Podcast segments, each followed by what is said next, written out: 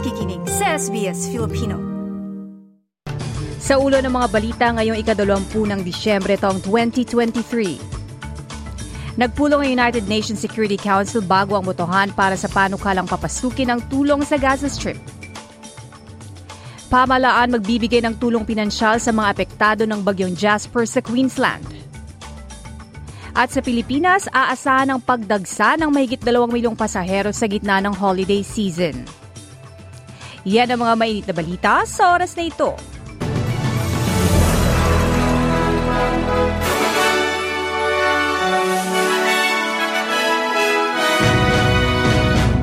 Sa detalye ng mga balita, nagpulong ang United Nations Security Council bago ang botohan para sa panukalang puwersahin ng Israel at Hamas na papasukin ang tulong sa Gaza Strip.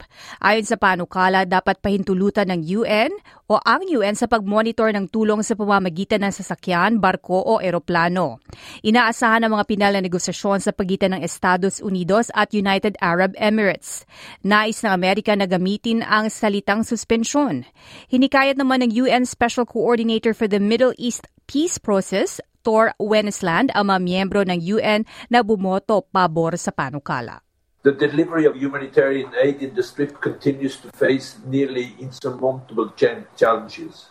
Amid displacement of an unimaginable scale and active hostilities, the humanitarian response system is on the brink. Limited steps by Israel, including allowing entry of more fuel, food, and cooking gas, are positive, but fall short of what is needed to address the human catastrophe on the ground.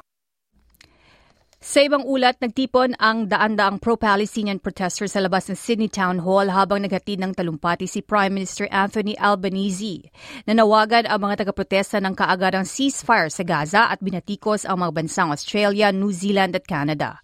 Sa mensahe ni Ginoong Albanese, sinabi niyang nauunawa ng Australia ang karapatan ng Israel na dumepensa, ngunit dapat ay naaayon sa batas.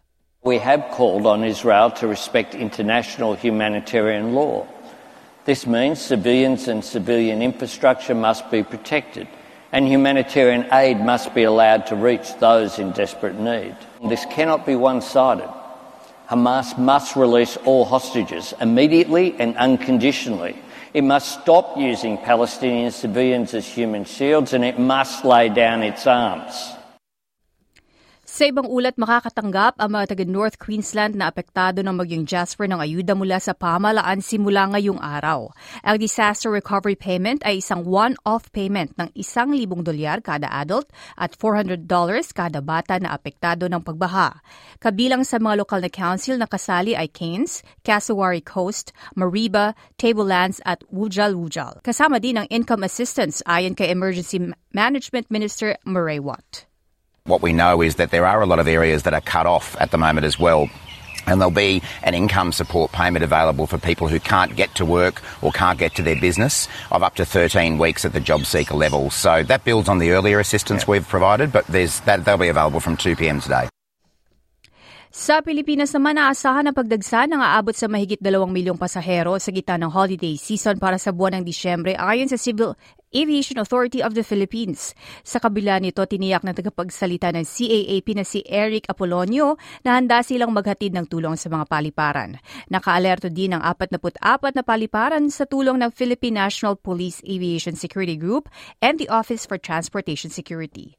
Masadagsa ang maraming turista dahil sa mas madali ang lumipad at maraming mga promo airfare tickets ngayong holiday season.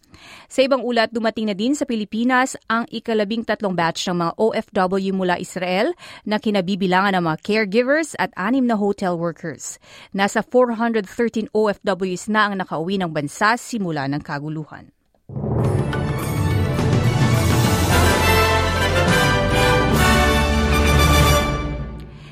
Sa ibang ulat, nagpahayag ng alala ang Reserve Bank na maaring makaranas ang Australia ng pagtaas sa kawalan ng trabaho bilang epekto ng sunod, na, sunod-sunod na pagtaas ng cash rate. Kamakailan ay sinabi ng Central Bank na kailangan munang tumaas ang antas ng unemployment upang matugunan ang inflation. Pumalo na sa higit Pumalo na higit sa inaasahan ang antas ng unemployment mula sa isang 18-month high ng 3.9% noong nakaraang buwan. Sa panayam sa Channel 7 ni Liberal Senator Jane Hume, binatikos niya ang pamalaan dahil sa kulang na aksyon laban sa kawalan ng trabaho at pagtaas ng bilihin.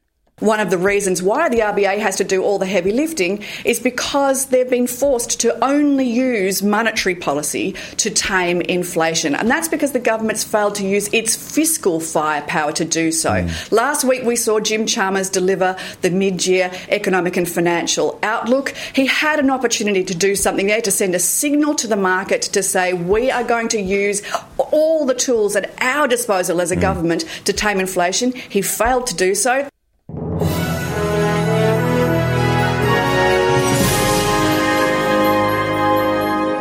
At para naman sa palitan ng CLPI sa Reserve Bank of Australia, ang isang Australian dollar ay katumbas ng 67 US cents.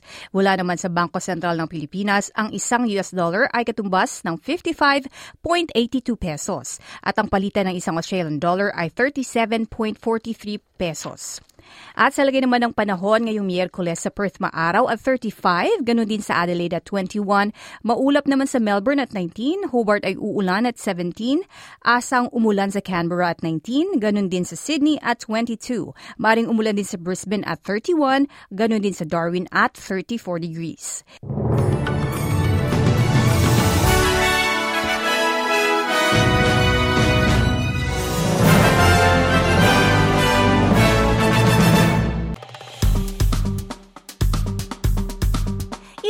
I-share, mag-comment, sundan ang SBS Filipino sa Facebook.